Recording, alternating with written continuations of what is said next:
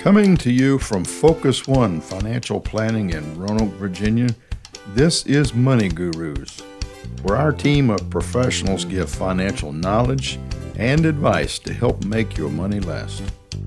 Okay, welcome back to another episode of Money Gurus. I'm Morgan, and I'm here today with Adam. And we just wanted to chat through something we've been getting a lot of questions about here in our office, and that is whether or not someone should refinance their mortgage. So with interest rates being so low right now, like I just bought a house and we got 3%. Adam, I know you just bought a house and yours is probably lower than that. So can you just talk through whether that's a good idea, when you should do it, maybe when you shouldn't? Yeah. So actually just responded to an email today on this exact topic. So, when you think about refinancing your mortgage, there's a couple things that you want to think about. One is what's your current interest rate and what could be your new interest rate.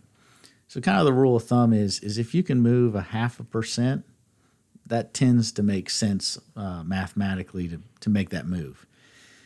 So if you get into it with where interest rates are, some people are being able to move a point and a half. I met with someone earlier. They were at 3.8% on a 30-year. They had 25 years left.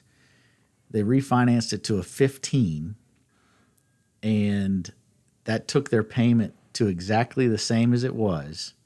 Wow. But their interest rate was 2.625. Mm-hmm. So they cut their interest rate by, 1.25%. That's a huge number. Oh, shave 10 years off their mortgage. Yeah. So long term, they'll pay significantly less in interest. So it totally makes sense in that scenario. Mm-hmm. So a couple things that you kind of want to be leery about, though, if you are refinancing.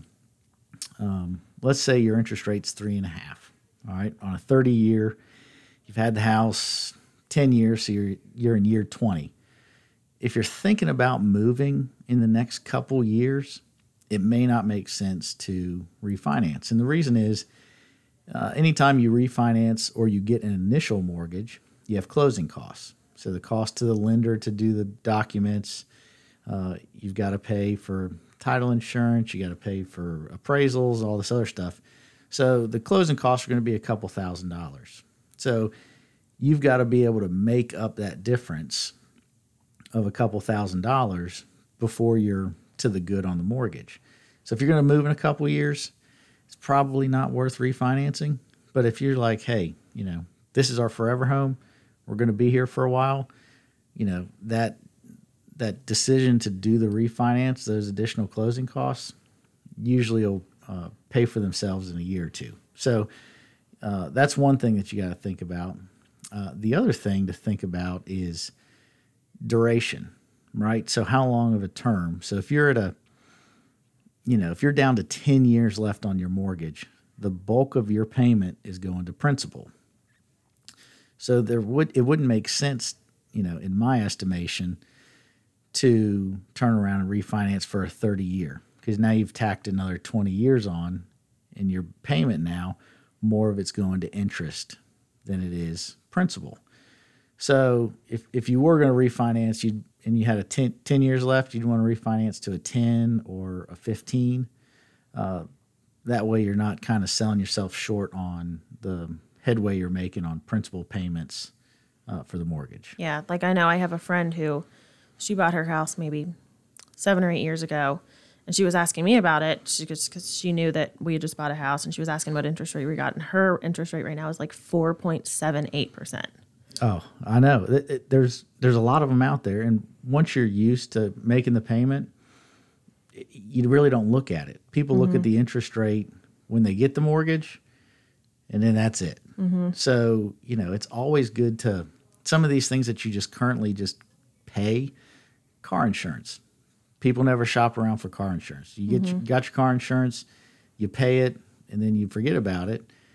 Every couple of years you should look around, see what's out there, and do some shopping. And not to say that you should refinance your loan every year, but what you want to do is take a look at it. And like at 4.75, she could almost cut her payment in half. Yeah. If she did the same schedule of payments. And on a mortgage, you're talking could be hundreds of thousands of dollars in interest, depending on how big of a mortgage you have. Yeah. So being efficient with how that looks is really important. Yeah, and especially now with, I mean, interest rates are obscenely low. Yeah, like you said, I just bought a house, 15-year, 2.625. Yeah, that's awesome. I mean, it's kind of a game changer because it allows you to, you know, in some instances you may want to do an addition or redo the kitchen.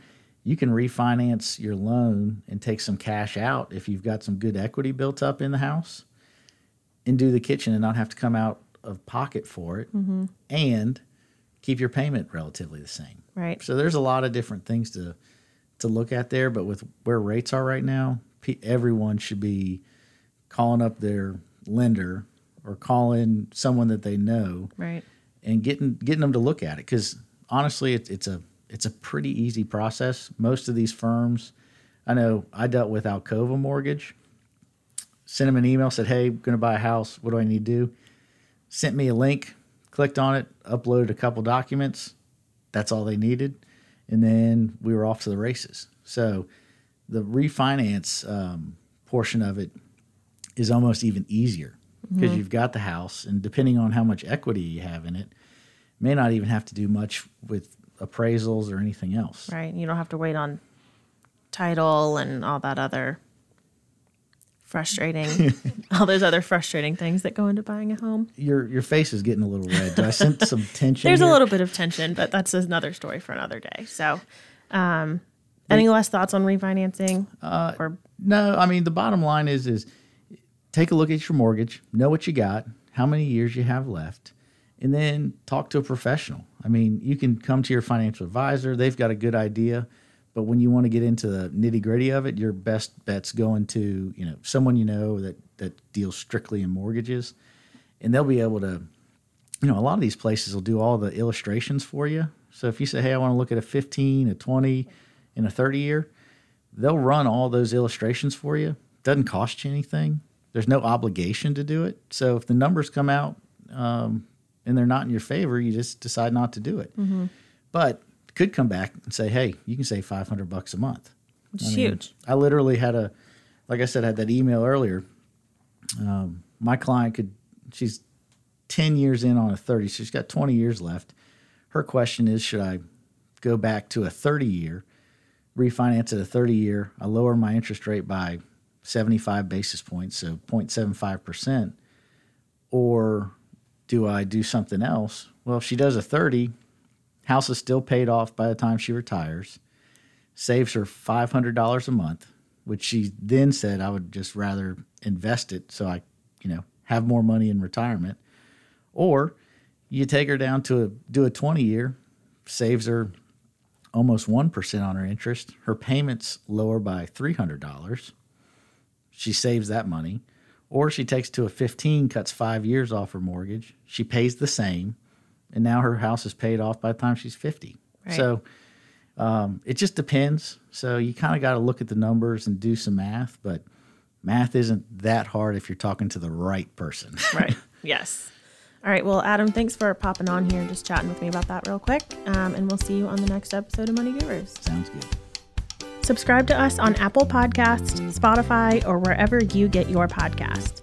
If you have any comments or questions, please shoot us an email at morgan@focusonefp.com. If you are interested in learning more about what services we offer, please visit our website at www.focusonefp.com.